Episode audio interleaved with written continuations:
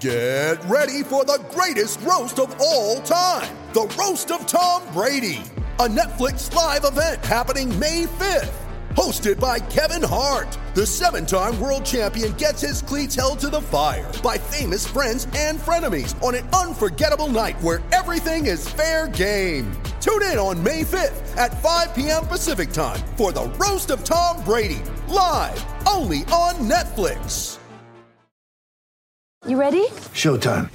On May 3rd, summer starts with The Fall Guy. Let's do it later. Let's drink a spicy margarita. Make some bad decisions. Yes. Audiences are falling in love with the most entertaining film of the year. Fall guy. Fall guy. Fall guy. That's what the poster said. See Ryan Gosling and Emily Blunt in the movie critics say exists to make you happy. Trying to make it out? Nope. Because I don't either. It's not what I'm into right now. What are you into? Talking. Yeah. The Fall Guy. Only in theaters May 3rd. Rated PG-13. Is Sam Morin the savior that Philadelphia Flyers fans have been waiting for for the 2021 Philadelphia season, or is this all just a facade? Let's all talk about it right now. This is the Orange and Backcheck podcast with Bill Kornfeld and Scott Weinhard. It's episode 71 of Orange and Backcheck, and we're actually doing a flip. I know I just said that Sam Morin's going to be the discussion, but we're actually going to say that we didn't watch any games this week. We just played Call of Duty, Scott and I, and uh, let me tell you, Scott sucks at COD. Like he's he's terrible. Like that's that's the biggest takeaway I've gotten for this week. Scott I'm- Call of Duty. I'm not gonna lie, I'm pretty brutal. I ask I, I all the time, like, um, buddies, how do you aim so steady? My aim is all over the place. And it's probably because I use LMGs instead of SMGs and other assault rifles and stuff. But when you have hundred bullets, I figured if I'm just keep firing, eventually it's gonna hit the guy if it doesn't stop. So I mean, you know, the, the odds are there. The odds are there. So I'm not skilled to be able to peg a guy with 30 bullets. If I have 100, I have a better chance of doing it. I mean, it's a fair strategy, I guess. I mean, a blind squirrel, every blind squirrel finds a nut. So I guess that's that, right? that's the Just That's like the the. Flyers, they, they found the way to get two points out of the Rangers this week.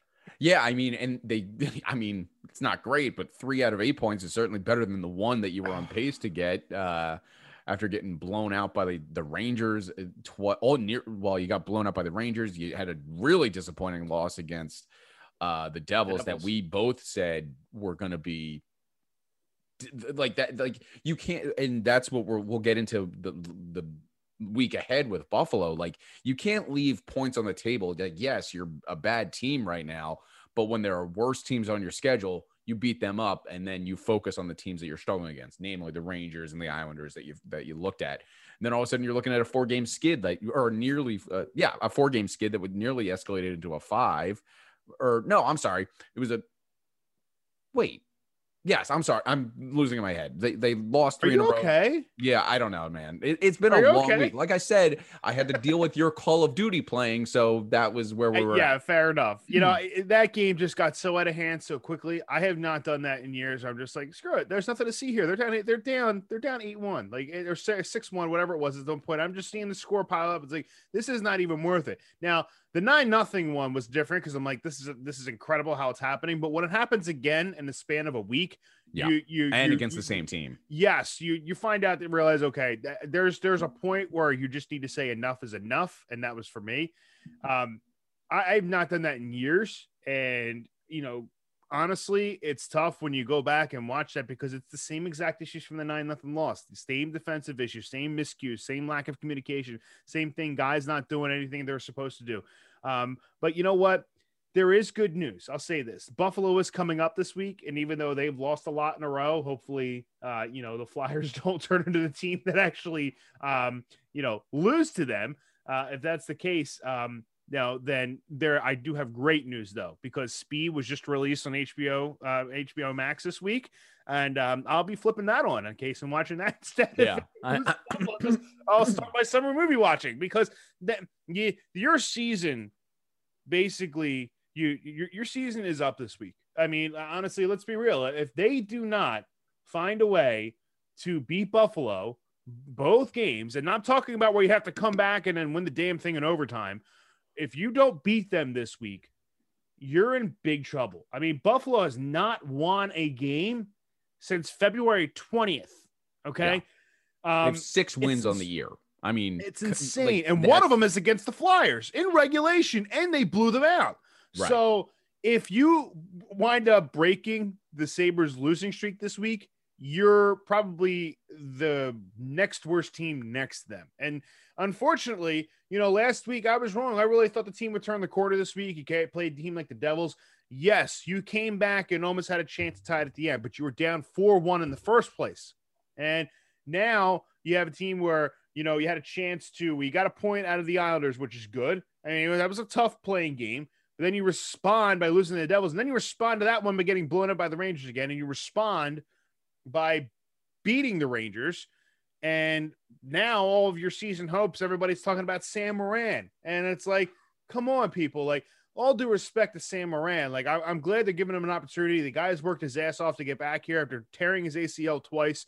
He's worked very hard since getting drafted in 2013, most of it in rehab instead of development for him. It's good to see him get his opportunity in his first NHL goal, and hopefully they run with it. But if you're thinking that your whole season is going to be rallying around a guy like Sam Morin, then you're you're just peeing in the wind. It- it's it's nothing. It's just it, it's going to Well- do absolutely nothing for you for you. Well, uh, on the realistic level that we are as a, as this podcast, I think most people, including our listeners, will say, "Is Sam Morin going to be the the Chris Pronger of the world?" And all of a sudden, that's who we rally upon and eventual captain and all. Like, no, of course not. That's not going to lead. Sam Morin's one goal, which just happened to be his first year, uh, first career playoff game, or uh, I'm sorry, first, First career career goal. goal in his career and in the NHL, his first professional at the AH level, AHL level, or the NHL level since I believe 2017. Two knee surgeries on the same knee for the same injury, an ACL tear. Finally, back where he said he belongs on the defensive blue line. And then the fact that it was a game winning goal, like it, it, it's not the fact that it is it's a rallying cry around Sam Morin. It's a feel good story for Sam Morin, Mhm. and it's a potential for where a, a a hockey club like the Flyers can say, you know what, we can we can string things together here. Like we're not a totally lost team, as you put it, a, a team that's peeing in the wind, pissing in the wind. Like yeah, we're not Trying to be PG about it. yeah, it's fine. But like it, it, it like there's there's a certain point where you hope that uh, you always look back on certain seasons. Like you look back on the 2009 2010 season, the the very last game of the season was the pivotal moment for that Philadelphia Flyers team. It was their rallying cry. They win in a shootout, they get the 7 seed and they go on an historic run. Could that happen here? yes and no like obviously i'm being i'm trying to be optimistic about the matter especially because you have two against buffalo coming up before you take on the islanders uh in in new york again and uh, who you've been disappointing against so it's one of those things where it can maybe not bring the fan base back into it but it will bring a a, a, locker room in because because it's it's a feel good thing it's it's something that teams have been it feels like it's been something that this this team has been looking for since probably Lake Tahoe. Because Lake Tahoe was like when they were they obviously got blown out by Boston. I believe the score was 7-3, uh something around that, 7-4. And it's just like this team has been grasping for something outside of hockey to rally around. And yes, the Sam Morin thing is rallying around hockey, but it's also a guy that pushed through something that he- had no control over except the just the power of his own will to recover from those injuries and get back. Like it was a joke that he was put on uh, the the forward lines trying to get him. It was just a way to like try and salvage his career. Then you realize that Nate Prosser and Erik Gustafsson, who are total jokes of defensemen, uh, and Chuck Fletcher was trying to like uh, like uh, trying to sell a, a, a bill of goods to this fan base that these two were able to do something. Meanwhile, you had Sam Morin, who is a dinosaur in the sense of how this league is played nowadays, but at the same time, uh, I believe it was Scott Hartnell in the in in the post game on NBC Sports after the game on on Saturday said he's not Chara, but he can be a Chara like in the sense that he's big, he has a long reach, he has a powerful shot when given the opportunity. So it's going to be fun. I, I, I think it's only right that we see Sam just continue to do it because not just the goal. What to Scott Hartnell's point is, you did see him take advantage of that reach. He made some really good blocks and blo- and poke checks to get the puck eh, eh, back on the defensive end, or excuse me, back in the Flyers' possession. The only problem is they continue to do these stupid plays. So is is Sam Morin going to be the the rallying cry for the fan base? No. Is he potentially the feel good story that this the the team needs to get them going? Yes, I think that's a potential there. Just a matter of, as you said, what happens this week in Buffalo and New York. Well, let's be honest. You're, we're spending a lot of time on a guy who's played 15 career NHL games. Let's be real. And it, because let's, of let's injury, take a look come at back from that. Okay, correct. Okay, fair enough. But if you want to talk about a rallying point, let's talk about the other day with Oskar Lindblom getting basically a clean bill of health up to this point, which is great. And you respond by losing eight to three. Yep. Um, so I don't buy into the fact this locker room needs anything. They've got to start playing better. Uh, we we we've been saying it for weeks now. I thought they turned the corner this week. The way they responded to me was just absolutely pathetic. Um, I don't think the goaltending's been good. Uh, they have, but they haven't got much support from the defense and the scoring when they really need it. They battle back late in games, which shows character, and they don't quit, which I respect them for. But you can't get down in games too early. You need to start playing smarter plays. We've been breaking it down on Twitter. Hashtag OBackCheck. If you check them out, we're breaking out all the goals, how they happen, except that eight to three loss because it's not worth it. Like, there's no reason to go through. If you want to see what happened in the eight to three loss, go. Go back and watch the nine nothing one because the same thing happened. Mika Zibanejad got another hat trick. They had a ton of points again against the Flyers. It's nonsense. Another time Carter Hart was pulled. Um, this team is a mess right now. It's really a mess. But you're right. Okay, fair enough. I'll give you the point that they've come back in the past and they've had seasons like 2009, 2010. But let's look at the players who were on that team as opposed to this one. You had Kimmo Timonen in on your back end. You had Chris Pronger on your back end. You had Matt Carle back there. You had Braydon Coburn, guys who were better, um, who were than the defensive core now. You had a lot more scoring up front and Danny Briere, Scott Hartnell. You had uh, Simon Gagne. You had Mike Richards. You had Jeff Carter. You had a lot of guys. You, you don't have that punch right now that we're able to battle through like they did. Um, you know, you could make another example too that's not Flyers related and look at a team like the St. Louis Blues two years ago who were dead last at the turn of the year, at the turn of the calendar year, and then they go on to win the Stanley Cup and end up finishing second in the division. They just kind of turned it on after a coaching change. So yes, there there's got to be some sort of spark there, but there's plenty of bulletin board material for them to be able to use and go forward with it. Another example would be the 2011 2012 LA Kings. Those they struggled with with, with Mike Richards, with uh, Mike Richards, John Quick having the West one of the best seasons of his career at that time. They Drew Doughty on their back end, Anze Kopitar, uh, really, really leading them. Dustin Brown, that's when he was in his prime. They barely made the playoffs that season. I mean, they climbed in as the eighth seed and they just ran train through the playoffs. So um, it, it is possible. It is possible if you have the right pieces in place. But everything you've seen so far, this is more deep rooted than just a team that's underperforming. Something is seriously wrong here, structure wise. Like we've talked about over the weeks, is it a system issue? Is it a system where the coaches aren't getting through? Are they overthinking? These players, you don't drop off like this. You don't have a severe drop off where you're just you're playing well, you're gradually getting better, and you, you don't go like the stock market and just tank. Like you know that just Yeah. doesn't happen normally, and not to every player. We've seen it happen to Travis Sanheim. Phil Myers has been god awful this year. He's Yep. one of them, probably one of the worst defensemen I've seen in a long time. And the way he's and even Carter Hart, it's, it's showing up with him because he has now a 4.04 goals against average Yep. and a save percentage. I think in the eight, uh, but yeah, definitely in the eight eighties. I mean, it's it's bad. It's really it's 869 actually. So it's, It's- even worse than that. It's not just bad; it's just it's it's embarrassing. Like it's Yes, it's tough to yes, do it's anything. embarrassing. and and we'll get into the Carter Hart in just a minute here because that's the main point of and a running theme for this podcast. And like eh, the discussion on Carter Hart needs to be had in every week. It seems like it's an important discussion to have because everything starts at the goalie position. So we'll get into Carter Hart in a second. But to your point about how this team has made a significant drop off in team play and individual play from Shane Gostisbehere, Philip Myers, Carter Hart, obviously. What's also is shocking is the fact that they lost two players in Matt Niskanen and Tyler Pitlick. And all of a sudden, that has ruined this team. Like it, it's mind boggling to me that we're trying to convince ourselves two players have caused a drastic shift in how this team plays.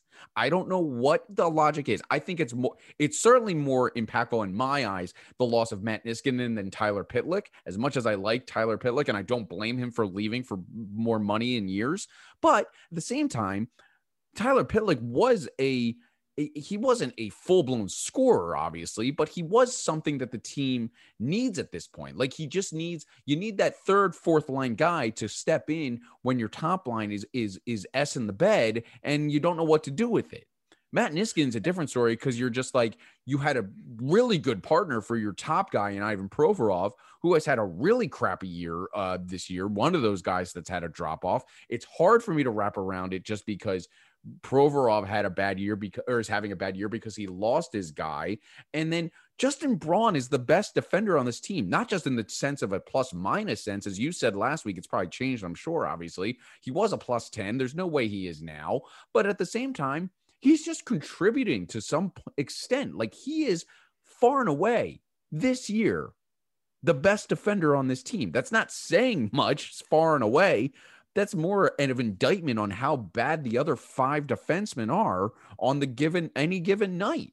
He's still plus eight too, which is big. So I mean, you you here's the issue, and we, we the, everybody talks about it, and people don't understand the dynamic of it. But when you don't have your top defenseman, who really Provorov is not really an elite defenseman in this league, he's more of like a top like a one one A. So he's not like a guy you'll put him in the same uh, bracket as far as like is an Alex Pietrangelo or uh, a Drew Doughty. He's not that type of guy. He's close to it, but he's not there. But you also need a good partner to play with to, to get back to up that speed up to that level. Matt Niskanen got him up because he elevated his game more because Niskanen was a veteran who's been around.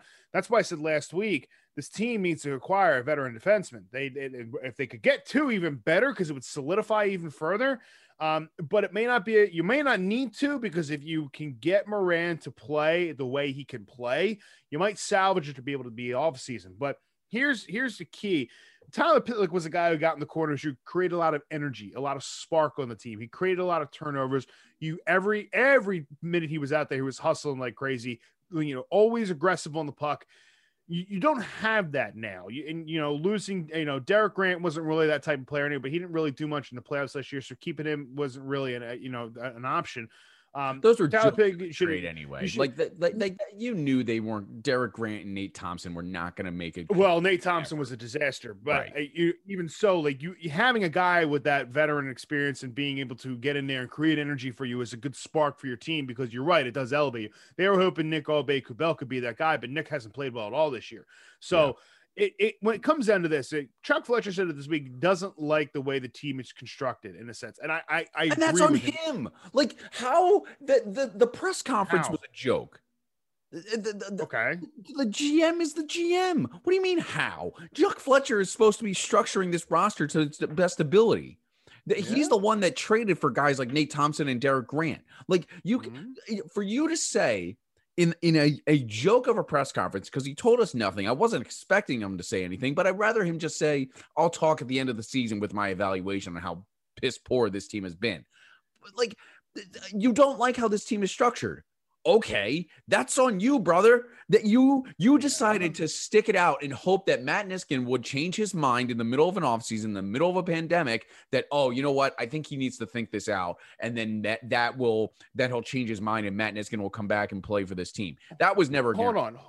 Hold on, hold on. It doesn't matter. It doesn't matter. You he if you would really want to eh, talk about Fletcher, yes. Is he had to fall here for you? Yes. But it's also it takes two to tango. You cannot get players if other teams aren't willing to deal them. And considering what it's the flat cap, there was term on Niskanen's contract. He had two more years left on his contract. So he was going to be here. They play. They traded for Niskanen, knowing he'd be here for a few years. Now he throws out the window, and now you're in trouble because now you're scrambling in the middle of the summer with a flat cap where teams are signing players to back-ended size contracts instead of front-end and front-loaded like they usually are, and nobody wants to trade players because they don't want to give up anything or mess up their whole situation because they're too nervous about the flat cap. There's no flexibility there. It's not going to go up. It's not going to go down. It's going to stay there. The player salaries are staying the same. So I'm not defending Fletcher here specifically, but he's got a point. This is not the team he really constructed to begin with. It was a forced retirement, a player they couldn't bring back because of financial restrictions. And you know, this whole week, I get it, but the, the f- the phrase "I don't like how this this team is constructed" on its face sounds insane and just like not in set in reality. Because for a general manager of a major sports franchise or any sport team in this in this client in in, in history to say I don't like how this team is constructed is insane because he constructs it. If Howie Roseman of the Philadelphia Eagles said in the middle of, of let's just because we- we're about we're we have they have about 26 games left they'll say if Howie Roseman were to come out and say in week 10 with 7 games remaining I don't like how this team is constructed Philadelphia would burn to the ground in anger because of how Yes. the general manager of the football team said that he doesn't like how the team is constructed when he is responsible for how this team is constructed. It's the Okay. same thing that Chuck Fletcher just did. I Okay. know, like that he's is the- holding himself accountable, Bill. He I like knows it's not good enough. And that's why I don't know why you're ripping the guy Because for saying again- I didn't do a good enough job, but I've been on the phone. I can't get other players in here. What do you want him to do? This is this is you know this week. I heard wanted him to realize that Matt. Niskanen retired and was not coming back. That's what yeah, I but what can you do to get a defenseman in You here? What are you, you going to do? have Go gotten and a better free agent. Pietrangelo? What? no, no, no. But you could have easily gotten a better free agent. Did- no, Alec there was no Gustafsson was like the no- fifth guy on the list. because you had no money to move with it. You had no money to play with. You had no money to play with. That's the problem. In a flat cap year, you had no money and no wiggle room to play around with it. And not only that, it's not like he didn't give his answer until later on. So they fired staff and probably had to think of a whole new strategy what to do here. When someone, when a GM says, Yeah, caught me by surprise, it tells me that he was planning to have him on the roster. Now he looks at it and say, I got a gaping hole here.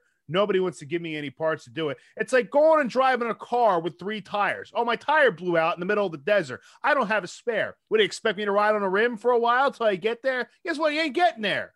So now you got to figure out on your plan B of what you're going to do in order to get that fixed. So that's the issue here is that I- I don't think that this team at this point has a more than 50% chance of making the playoffs because of all this. Yeah, because they just they're not they're they're they're there's just they're nobody's going to give them anything at the deadline. They're, they're just they're not going to move the teams are not going to make the moves right now.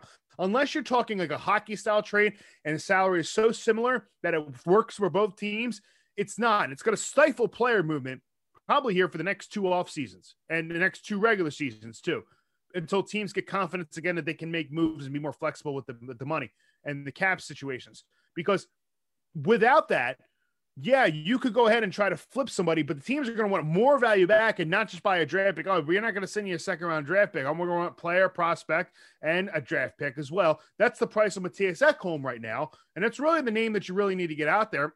Excuse me.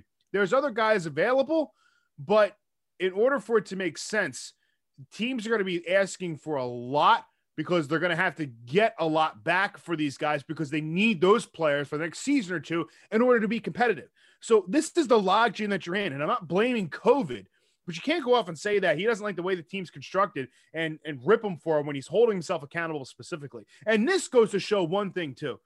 This past week, I've heard on the radio and everything of people just ripping this organization and ripping this franchise about how they've just oh they've changed and and it hasn't been the same since Mr. Snider has uh, died and you know it's awful and uh, what is the what are they doing? They're going to run Carter Hart out of town and I'm sitting there thinking, what the hell are you people talking about? Like, why? Like, what are you talking about? Because you didn't say this crap last season when things were trending in a positive direction. Now, because they're struggling right now and because they're not built the way that they expected to be built going into this season, I know all of a sudden you're saying that it's a whole ripoff. Listen, this team is not drafted overly well since really, well, this team is their identity changed with the cap situation when the cap came in in 2005. They couldn't be a team that just go out and spend the money and bring in the big time players and go loaded every, every year now. Now you need to build from within. They spent years with their old mentality until about 2012, 2013, culminating in the great signing of Vincent LeCavalier and how much of a disaster that thing was to the point where you had to go in, you had to bring in Ron Hextall to refill the cupboard, and you got a little impatient with it. And now This is a culmination of years of drafting not correctly. Well, now you're seeing it on the all nice product. You're getting mediocrity. You drafted mediocrity for years. Now you got mediocrity. And this is what it looks like. It's ugly. It sucks. It's not fun for the fans. But unfortunately, for the next little while here, this is where they're going to have to deal with because this team doesn't have a superstar like a Connor McDavid, a Sidney Crosby, an Alex Ovechkin, a Jack Eichel, a a Nathan MacKinnon. You know, and they don't have those types of guys where they can really. They have a Jake. They have a a, a Jake Voracek and a, a Claude Giroux in in their thirties. Uh, Yep. they, they don't have another guy in the pipeline like that to really give that spark to this team. But Well, think- you have the right to go out and say they've been trash. That that's not it's, it's uncalled for. It's it, it- it's ridiculous actually. Yeah, I mean, I mean, they they think they have. They're not the talent wise of Connor McDavid or Jack Ekholm or Jack Eichel, excuse me, or anything like that. They think the, they have contributors nearly to that point, point to to a certain extent. Whether it's Travis Konecny being hopefully, I don't think he'll ever be this, but a 35, 40, 45 goal scorer a year. Um, uh, Nolan Patrick, who's been ex- another guy that's been extremely disappointing. He finally got a goal on a slapper by, on a deflection by Shane Gostisbehere on Saturday afternoon. That was the tying goal. Uh, so, uh, like, it, it is a weird mindset what the Flyers are in for sure. Um, I think there's a potential, but it- again, it goes to the po- point about your with your point, excuse me, about how there's a lack of movement because of the flat cap. But they, I think there's a there's a scenario where they go for these the Jack Eichel because they're he's not happy up in Buffalo. Like that may be their best hope at the at this point, like trying to get a guy. But I want to like it, with your point about the the fans ripping this organization. I think it's just the culmination of just you're you're going to get praised when you're good you're going to get crapped on when you're when you're in when you're playing poor that's just that's just the nature of the, the the the of a sports franchise namely one that starts with Philadelphia whether it's the Sixers Eagles Flyers does not matter it's going to be this is how it's going to go Fair. where I'm uh, getting frustrated is the fact that yes, people are all of a sudden saying Carter Hart is Steve Mason. Are there comparisons to Steve Mason? I think there are, and I th- I think this is where we should start because Carter Hart is is that Connor McDavid. We just talked about that. Like he's the Connor McDavid of their goalie. We've been looking for the Ron Hextall replacement, the Bernie Parent replacement. These guys since the days of Ron Hextall and even early, even longer to replace these guys. So now that we have Carter Hart, he has been dubbed the Connor McDavid equivalent in Philadelphia, and he's getting ripped for it. As we talked about in, in- in- earlier, he is posting an historically bad goals against average in 404. That's like I actually asked you, I think it guess it was on the Islanders game when they lost uh that game to 4-3 or whatever it was. When was the last time we did not see Carter Hart give up three goals? Juniors. Like it, it's That's why yeah. I texted you, juniors. It's what Yeah. it feels like. It feels like it's been a long time. Ironically, I feel like it might have long been- it- ironically, it might have been when he had his shutout this year. Ever since Uh, his against- shutout, against- I can go back and probably look at like uh, that yeah. that shutout ever since then he's been nothing but mediocre and worse like his best day is mediocre so i'm trying to understand where we're at with him and i think you have two avenues of what you, you how you can look at carter hart you can look at him as a guy that is going to go down the road of steve mason who was a Vezina winner in his rookie year then he did not get any support that he needed uh, after that in Columbus. His his uh, his goals against average skyrocketed. His save percentage tanked, and it was just one of those things where it was completely to a point where you had to get a change of scenery. As soon as Steve Mason had the support of the Chris Prongers of the world, of the Kimmo Timonens, where you had veteran presence on the blue line, all of a sudden he played really well for the first couple years. Then he took it, he went back to that average self and he kind of knew what he was. But knee, inju- it- knee injuries. Knee right, injuries. it was the injuries that, that hurt him. It was it was just the lack of a proper development, which goes to your point that you've hammered home since the start of this thing. It's a long time for a goalie to, Oh, yeah. develop as, as as a true number one night in and night out. Like, and that's where again, Steve Mason, one road, the second road, and I'll turn to you for this one. Carey Price. Carey Price is one of the best goalies that we've seen over the last 20 years. Like Technically, it- yes. Hmm it's it is impressive what we've seen in Mon- him in Montreal. He played decent from what I remember in the 2010 Eastern Conference Finals against the He, uh, Flyers. Well, it was Jaroslav Halak that year, and that's why you know people don't really understand that. And They, they, I think a lot of unnecessary blame is going to Carter Hart, and you Mhm. know it, I'm not being biased because I'm a goaltender myself, and not because I understand the position more than probably the average fan. Um, and that's not to put myself on a pedestal, but I, I believe that he is he is you know to quote you know someone great in office before I'm being treated very unfairly. Um, I, I he I think he is being treated very unfairly in a sense where because you know I you're in Philadelphia you're under a microscope when it comes to goaltending. Not only is it your most important position on the ice because you you got to have a good goalie um, to to keep the puck out of the net at the end of the day.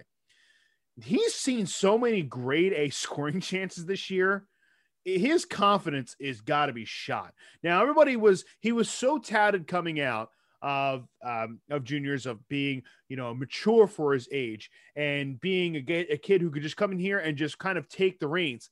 Let- Let's let's not forget the fact he's just 22 years old. Okay, Let- Yeah, we, we, we we can't forget that he is a Yep. 22 year old kid. He's a kid, people. He's a 22 year old kid trying to make his way in the National Hockey League and in Philadelphia. So that's a lot of pressure. And during COVID, excuse me if you don't mind, during a pandemic, that that mentality will affect it a little bit. Let's be honest here. Actually, that's a like to go back really quick to Chuck Chuck Fletcher's press conference that he had earlier this week. One of the things he brought up was the guys that are single and in having trouble and trouble just navigating their lives through this because these players are not doing anything other than staying at home, going to Voorhees for practice, going to the Wells Fargo Center for home games, and getting on the plane or the train or the bus Yeah. to go up to, to Boston, New York, and all and down to Washington to play those games. That's all they're doing. Carter Hart's 22,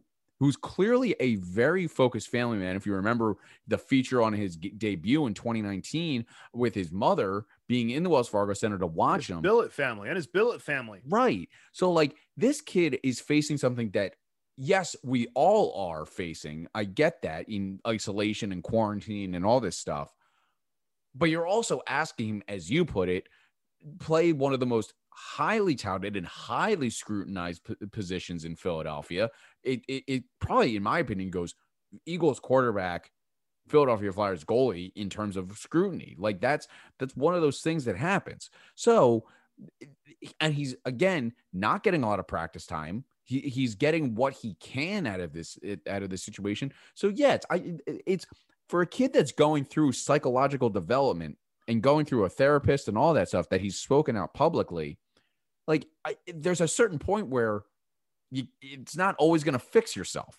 Yeah. You, you, you, got to be around people to help you. So at And the end of it, I, I hope we look at this year as it just like a blip on the radar in Carter Hart's career because of what he had to face and additional likely. adversity. it's likely, and here's two reasons. First of all, nobody should really be willing to think about pulling the plug on this kid too uh, too early, because then you run into a situation like you did with Sergei Bobrovsky. You went out and got Ilya Bryzgalov. You traded away Sergei Bobrovsky. What did Sergei Bobrovsky turn into in next season? He Yeah, turned into a Vezina winner. I was going to say he won the Vezina He won the Columbus. Vezina as the best goaltender in the league. Now, granted, his playoff record is trash compared to show you that. I don't even think he's ever won a round. Um, but still, it's a big deal. It really is a big deal that a guy went out that you gave away had potential to be a Vezina winning goaltender just the very next season. So that's why it's important that yes, I can understand you might be frustrated by the way that things are going, but a lot of goalies go through this stuff. The one I can know off the top of my head was Brian Boucher in this city. His first year when he tore it up, when he took over for John Vanbiesbrouck, the next year he came back and he was supplanted by Roman Cechmanek. The year after that, he played a little better after that, played well in a backup role. Then they flipped him to Phoenix, where he set the league shutout record. So, um, like the league shutout record for consecutive minutes without getting scored on. Yeah. Um, you know, and he bounced around a bit. You, the Carter Hart, listen, you, this is a this is a time where you have to understand you have to take the good with the bad. The kid is 22; he needs to learn about how to play hockey professionally. Still, he's still developing, still developing as a human being overall. That's a bigger deal. But I also want to take it back on our fancy schmancy time machine, and I want to look at some of the top goaltenders now who also went through some struggles back then. So if you go back and look at Tuukka Rask, okay, who's probably, without a doubt, if you ask me, right up there with Andre Vasilevskiy and Carey Price as the top goaltenders in the NHL, hands down. There, I mean, there's nobody who has a better story. If you there, eh, I'll be saying this just as a side note. If Tuukka Rask is not in the Hall of Fame when he after he retires, this that that's a travesty. That's how good he's been the last decade. In his sophomore, really sophomore season, now his rookie year, he came in for Tim Thomas. That was the year the Flyers played against him in 2010, and they came back down 3 0. He actually came in and really gave Boston a spark. At the end of the season, okay, and then this is 2010, so this is post lockout, high scoring league at that point. His goals against average is 1.97, his save percentage is 931. Okay. The next season, okay, let's take some into perspective here. The season they won the Stanley Cup, okay, the year before he went 22 and 12, came in as a rookie. The year after, his record, he only played 27, 29 games and he was 11 and 14. Okay. Now, stats really don't say that much. His save percentage was 918, but his goals against average went up to 2.67. That's what Tim Thomas pretty much having a career, one of the best goaltending seasons and playoff performances you'll ever see in your entire life. Okay. Behind that. So he took a step back a little bit there. And then when Tim Thomas departed the year, I when he played the uh, what's he still the next year, he still played in a backup role, was a nine had a save percentage of 930. And then the year after that, he really took over the starting role and carried him to the Stanley Cup final in a lockout shortened year with a 929 save percentage. And he did it in back to back years. So he did take a step back. Carey Price, the same thing. Carey Price also made his debut in 2007, 2008. And the Flyers also played him in the playoffs. And everybody thought that they were going to go all the way because his save percentage was 920 in a post lockout year as a rookie. Okay. Gets eliminated in the second round. The next season he comes out, posts a save percentage of 905. Okay played in 49 games, went 23 and 16. Solid record overall. They made the playoffs, but then they went up flipping to Jaroslav Halak pretty much for the next two seasons. And he also take a step back. And then finally, when they got rid of Halak, he took over the role in 2010, 2011. He became one of the best goaltenders in the NHL. Braden Holtby's another example of this. Okay. Well, His stats don't really show it, but they brought in Thomas Vokoun in 2013, 2014 to play alongside him because he was not playing as well as he should have been. His save percentage was 915, which is solid at the time, but still, he, played, he gave up a lot of games to Tomas Vokoun. So to summarize, these are some of the best goalies who have done that. The year after Jonathan Quick won the Stanley Cup, okay, he had a save percentage in 929 in 2011, 2012. They barely made the playoffs with that save percentage. Then they win the cup. The next year responded with a 902 save percentage. That's a huge drop off from a Stanley Cup winning goaltender. So even Jordan Binnington, Jordan Binnington's having not a great year. After winning the Stanley Cup, he responded with a 912 save percentage the following year, and now he's at a 904, and they just extended him.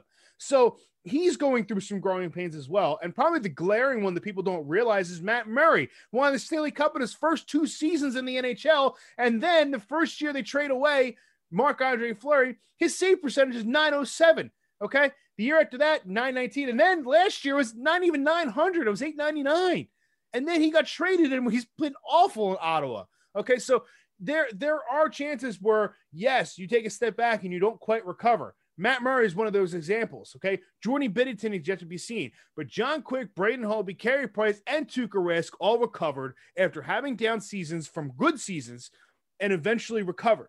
So that's the key thing that people need to understand is that this is not out of the ordinary. Now, Carter's Hart stats are ballooned and it's a lot worse than it looks because his, his goals against average is 4.04 with a save percentage of 860. But the, the key thing is, is that this is not out of the ordinary for a young goaltender to go through and learn it's, this and have that learning curve. But you need to be patient with them because overall, if you look at this team now, are you as really okay as a fan? I'm not asking from a coaching perspective. I'm asking from a fan. Do you think the team right now has a shot at winning the Stanley Cup this season? Let's be real. Do you think? No, they they they don't. Like the goaltending isn't good. The defense isn't good. The offense doesn't score at the right times. So if this is an off year, let it be an off year. Let the kid grow and through it because that's going to give him more juice going forward, and he's going to learn from it, and all the players will. But I think it's important people know that this is not out of the ordinary to take a step back like this. two things and in my own like everything that i look i looked at Carey price specifically because i think one it's he's the idol to carter hart so you kind of like just take a little bit more weight in in uh, that career Carey price just had the the when he had his drop off you immediately saw what the montreal canadiens did they got him support that was the second full year of pk subban Hal freaking Gill. Like these guys who were throwing the body, they all had 90 plus block shots. They they were throwing their body, they were getting in front of the net and giving support to Carey Price. You're not seeing that now. You didn't see that with Steve Mason in Columbus after his after his Vezina win. He completely did not get any support over his next year, couple years in in in Columbus, eventually culminating in the trade here to Philadelphia, where then again as I said earlier, he had the support of a Chris Pronger. He had the support of a, a Kimmo Timonen. And, and it was just like one of those things where that was the support that they needed. Like these Agreed. guys. And it wasn't Pronger because obviously Pronger was hurt. Sorry, I, I I got that wrong. But like Kimmo Timonen, even even Mark Streit. this, Andrew McDonald was still good at that point. He was Blocking still- shots. Yeah. That's why they traded for him. During that season, Right. the 13 14 season, that's when they got him. he was still decent at that point. Yeah. So Carey Price had one of the best defensemen. Eventually, he wasn't there at that point because he only played a couple games in his in the second year or in his rookie year. In his first full year in the Canadiens, PK Subban was still blocking shots. He immediately established himself, and now he's one of the best defensemen we have out there that's playing for Nashville. Nashville sucks, but still. So my point is, with Carter Hart, you look at this and you see a struggling, as you put it, a 1A, 1B defenseman in Ivan Provorov. I think he can be a one. I think he I think he has established but at the same time, you have a crappy year for Phil Myers. You have a continuing struggling years over the last three being generous. No, being being being uh, overcompensating maybe in Shane Gostisbehere. You don't know what your true second defenseman is. You don't know who your bottom six is in terms of because now we're talking about how Sam Morin, as great of a comeback story it is, you still don't know because as you put it, he's played 15 games in the NHL. So if you don't get the proper support for Carter Hart, we're talking about him as a Steve Mason who's going to be traded to the likes of Nashville, the likes of Columbus, Oh. the likes of Detroit. And all of a sudden, he turns around his career because he gets the proper support, whether it's through the draft, whether it's through trades, anything like that. I get that Chuck Fletcher has hamstrung by the flat cap, but we can't just stick around. It's it, if we have to go through two plus years of this mediocrity, and mediocrity right now is being very generous yeah, extremely generous. of this hockey in Philadelphia, no one is going to be buying tickets. No one is going to be watching the games. No one's going to buy merch. No one is going to listen to this podcast. We'll really become a full time Call of Duty, Black Ops, Cold War podcast because that will get us more listeners. That is my like that is my point. If Chuck Fletcher continues to say, "Well, I'm making calls and I can't, you know, need two to tango." Sorry, not not to insult you, Scott. Like It's if a great if, line. if there's if if you continue to say, "Well, if nothing's there, nothing's there," that's on you. You're not doing something. There's always you if if it costs you an extra pick that you don't want to give up to get you uh Mattias Ekholm, uh whoever it may be, Jack Eichel, if he's on the board in the offseason, you do it because you're trying to get Carter Hart back to what he was in his full season, really his rookie year as a Philadelphia Flyer. Because if you don't, again, Matt Murray, Steve Mason, not Carey Price, not uh, Tuukka Rask, Steve Mason, Matt Murray. I don't want that because Steve, because from what we've seen, the good of Steve, uh, excuse, the good of Carter Hart is the best thing that the Philadelphia Flyers have seen since the days of Ron Hextall. And it's it is an absolute travesty if we say to ourselves after one bad season, this is over for for Carter Hart and it's done. Cuz it's not his fault right now.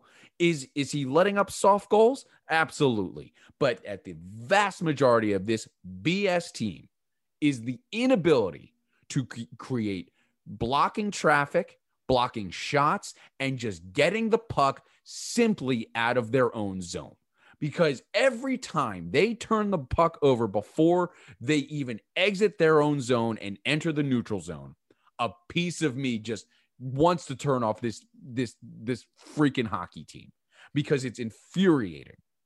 And I know you didn't want to bring this up, but if there's not an assistant coach fired after a BS team like Buffalo and the Islanders, well, the Islanders aren't a BS team, but you get my point something will have to change by next week if we have another crapshoot like we saw last week that just culminated in Sam Morin, luckily getting his first goal of the year of his career. Heads won't roll. First of all, I, I've never seen you that angry, and I absolutely love it. I want more of this. I want more of this. I want more of Angry Bill. I love Angry Bill. It's Like- great. However, heads aren't going to roll at this point in the season. They're still in it. If I'm not mistaken, Boston lost tonight. They So- did, and it, it's it, it's I think three points or four points still in the standings, and Boston. But again, Boston has two then games in hand. Boston's yes, but Boston also is down in the dumps a little bit because they've had their top goaltender yeah, out. but the Flyers have been down in the dumps. The Flyers are down in the dumps. I I, I, I, I hang on, chill out. All right, hang on. The Bruins, though, they've been really playing since Tahoe, barely 500 hockey. they have. So they've been Yep. run of the mill average. Okay. The Rangers look like they could be invincible when they beat the Flyers 9 nothing. Now have lost two in a row because they lost to Washington today. So it's key to look at how things are going on. So they now as of right now, the Flyers getting two points yesterday is is huge because they Boston didn't pad anymore, and the Rangers didn't catch up and make up the points they lost yesterday. So now, if anything, that actually works out well in their favor because you're right. While they're three points behind Boston, even though Boston has two games in hand, that still if they get four points this week and Boston really doesn't do anything. Now you're back in it. And as we talked about from day one of this season, this team is going to be pushing for a spot. You're not going to fire any kind of coach unless you think it's really drastic and you think that you can win the cup this year, which I think internally at this point, they know they have a lot of holes. And if they get in, they have a shot. But I don't think that they think they're at that point yet where they're going to trade a major piece in this roster for a piece to get them over the hump. They're not ready for that type of move yet. They're not. Their goaltending hasn't been good enough. The defense isn't good enough. They're not going to mortgage any kind of thing like that until probably next season and see how this is. And then a non Sure, but if year they- back to normal. What what's also important about this upcoming week in Buffalo and New York and, and beyond that, you have Boston coming up in a back to back scenario. Like the trade deadline is April 12th. So to your point, if they do want to make that push, whether it's getting Mattias Ekholm, really pushing all in, trying to get Buffalo out of the out of that uh, Jack Eichel contract, whatever it may be, like it's April 12th. Like you got this is the week to figure out what's going on with the team because if you do think that if you have a good week where all of a sudden including saturday's rangers win if all of a sudden you're on a three game win streak going into islanders on saturday i believe it's saturday it's either friday or saturday is their game Saturday. like and then you win either in overtime or regulation whatever it may be you just win all of a sudden you're talking about now a four game win streak against two teams that including two teams that have been pests on you and you have a huge series. It's all going to come down to that boston series. If the boston back to back prove something and they come away with they have to come away with four points in that scenario then i think they're going to make that move because then you're probably either a point or just you're probably in the playoff spot at that four spot right then and there and then you're either playing Boston or excuse me, you're either playing yeah you're either playing Boston no sorry Boston's the would be five at that point. You're either playing the Islanders or the Capitals in the first round of the playoffs. Do you take the risk and push all in or do you just say let's see what we got and kind of go with the model you did last year? Because again, I don't really get the Nate Thompson and and or and and, and uh, Grant. Bill, I have enough confidence in Chuck Fletcher to make a move that'll be sense enough for the team. It'll be I what do. they, in a I sense of like, like- okay, can they get pick up a third line energy guy to give him a little spark? Are they going to make a massive move to go get a Mattias Ekholm? Probably not. I, I- just don't see them making a major move like that. If they do make a move, it would be more of a hockey trade, a trade that would make sense for both teams. I think that that's what the kind of trade you're going to see. I don't think you're going to see a lot of activity around the deadline this time. I just don't think you're going to see it. Um, you you have a really good point though, is that this is a really key week going in because you're right. The, the trade deadline is the 12. They don't have a game on the 12. They play the day before against the Sabres. Before that, they have three games in the following week beforehand. They had three games in seven days and three games in five days, excuse me, against the Bruins. So you're you're really your season comes down right there. Like if if you lose all three games to Boston, that's six points they pick up. You don't pick up any. You're not making that back up. You're, you're just Right. not. You're, you're not going to do it. You split with them, you still have a fighting chance for it. But th- this is why this week is, is really the key to the season because you expect them to beat Buffalo. You, you do. You know, honestly, there's no reason they shouldn't come out with four points there. At some point, Buffalo's going to win a game. And unfortunately, I hate to say it, it might be against the Flyers. The way this team's playing, they have a very good chance Yeah. I Let's mean, be real. I wouldn't be shocked if they have their seventh win of the year But against the Flyers on one of these two nights. they can also show that they can beat the Islanders as well. Like they've gone back and forth against the Islanders. The Islanders only have one regulation win against them this year. Like you I mean, know, so honestly, other than Boston right now, they can beat anyone on the ice. they can. They can. They- they If truly play, can. They. If- I if know you're well. everyone's going to look at the 17 goals that the the Flyers have given up against the Rangers over the last uh in those two losses in the 9 nothing and 8-3 loss. But then they beat them, you know, tight-knit battle that was only 2 to 1. So they can beat any one of these teams. I think they can beat Boston, but right now the track record, the resume for the 21-22 2021 season doesn't show that. They can't beat Boston Right. until they actually do it. Yeah, uh, I think that if they can build a little momentum here against the Sabres, and then let's see what happens against the Islanders. I mean, the Islanders, they're, they've won three out of four, but have also in their last six, they've gone three and three. So really, and one of those wins was against the Flyers in overtime, and they also beat the Bruins in overtime. So um, the it's important to really look at this team and kind of say, okay, look, as bad as things have been, it's not Buffalo. Does it have a chance to go Buffalo? Yeah, this week, unfortunately. But if they can keep their heads above water, this team still has a chance, and it might show the manager, you know what? Let's make that big move to tie it up and see if Ekholm could come in here and help out.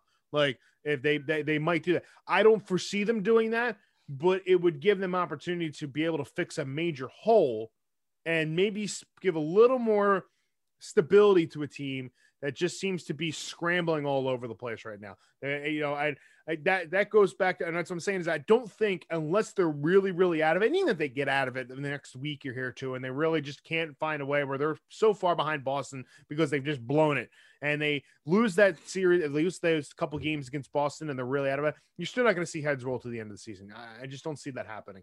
Yeah. Um, you don't pick up assistant coaches like that. The only team that can really see that they were really close to winning a Stanley Cup and they fired their coach to do it was in 2008, 2009 with Michel Therrien getting canned and then bringing in Dan Bylsma and then going on to win a cup with the Penguins. I mean, they just needed a different air and voice right there. So I, I don't see that happening though. I don't. Um, but it's important for this team to be able to pick up the four points that are likely going to be available. There, nothing's guaranteed. Again, they could blow one of these games, and next thing you know, people are freaking out. Yeah. Uh, but they should be able to pick up four points here. And then against the Islanders, that's a crucial game because if you're really pushing and and you're right there with Boston by the time you go and hit that series with them, um, listen, that that really is your season right there. We we've been saying it for a while. Like that's been a big week. It's been a big week. They haven't come up to the test. So this week they have six points available. I'm saying they pick up three. I, I just I I, I just I, I just don't think they beat the Islanders. I don't know why. I just I'm, I'm not trying to be unconfident, even though I just went on a rant saying, "Hey, there's every reason to be confident." But over the last two weeks, I thought this would be the week to turn the corner. This and then they've shown the same results each week, where they just they have one good game and then they get blown out, and then they have another good game and then they get blown out. And they've just lost four in a row. Hopefully, they turn around from it, but you never know. And that's the thing is that I think that Buffalo's to lost so many in a row here that at one point that, that blind squirrel's got to find that nut. I just for whatever team the Flyers just seem to be that team where we thought Rangers was rock bottom, losing to Buffalo would be rock bottom. I mean, you'll have fans throwing shit on the ice. I, that's the way I would look at it. So um, I think it's key here that for the Flyers, even though they're not going to be home, but still, I think it's key for the Flyers here they, to pick up four of these six points. For whatever reason, though, I just think this this team, for whatever reason, this week, I'm, I'm feeling three points. What about you? Four. I, I think they win both in Buffalo and they lose to the Islanders because as much as I just said that they can beat any one of these teams on the ice, in, uh, other than Boston, nothing. I, I, and we let off the show with this. As great as the feel good story was with Sam Morin, it's not enough to turn this season around. Correct. At the end Correct. of it, like the, at the end of the day, like it's a feel good story. The kid has done nothing but work his butt off to get back on the ice on the professional level, AHL, NHL, whatever it may be. It's not enough for me to say that this team. It's a good thing that Buffalo is so down in the dumps as they are. Like you said, like can it get to Buffalo bad? To an extent, I, I'm not going to go that far. It can get bad. I like Buffalo is its own level of bad And right now. Buffalo's not going to blow them out. I just think that they could drop a game to Buffalo because Yeah. they did it to the Devils this week when they clearly should have beat him. Granted, the Devils have been playing better as of late. Devils have been playing better. Buffalo But- just but they should have beat nothing. Right. They should beat them. So I, I think it's going to be one of should. those, Keyword of the- should, but you really can't trust this team. And you can't. know- but that's why I'm going to going with four because I think they can beat Buffalo, and then they'll struggle again against the Islanders, and then we'll talk next week about this Buffalo series, or excuse me, this Boston series, where they're not just playing them twice in a row.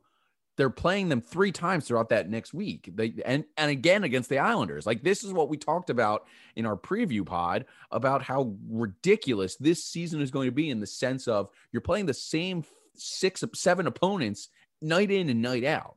And when you get to the nitty gritty of being three points out, four points out, what they are right now against the Bostons and the Islanders, every team it's it gets frustrating i'm sure because you can't bag points against the bad teams whether it's the bad teams in the west bad teams in the east atlantic whatever or not atlantic well yeah there is a uh, metro whatever it may be in a normal scenario when you're playing the same teams over and over those bad teams get to know you and when a bad team knows you they bag points and when a good team gets to know you they bag even more points on you because they Yeah. you know your, your secrets so the Islanders, I have no faith right now that they're able to beat good teams other than when their You know backs are against the wall.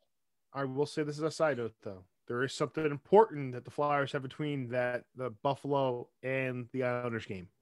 Oh, yeah. The fact that they're getting a two game rest. two day break, Two-day break. two days off, yeah, and that's that. That's I will give you that. The next Like- the, the next break they have, honestly, that's really long. Won't be until April nineteenth, twenty, and twenty first. When that's when they have three days off. Other than that, it's a day or two between games, if that. I mean, everything is every other day here on out or back to back. So Yep. it's compressed. Every team's going through it, but having them have a day off would probably be beneficial going into the Islanders game. So, hey man, we we we we will see. I just for whatever reason, I just think I just think this team has not shown us enough They haven't. to really You're like right, you, it haven't. was like, oh yeah, Sabres are easy four, and the Islanders, that's the time they beat them. They can get six. Like, you know, I know I've said far five points each week the past couple weeks, and I'm not changing up to change it up, but just listen, they they you know this team well enough. If they can lose to the Rangers eight to three and then beat them two to one, that they're freaking wild cards. Right. So and then, like and they can they can lose nine nothing to the Rangers and, and then go around the next night and go to the Islanders four three. I'm saying three points. We'll see what happens. Let's hope they come out with six. Realistically, Six points changes a lot of things.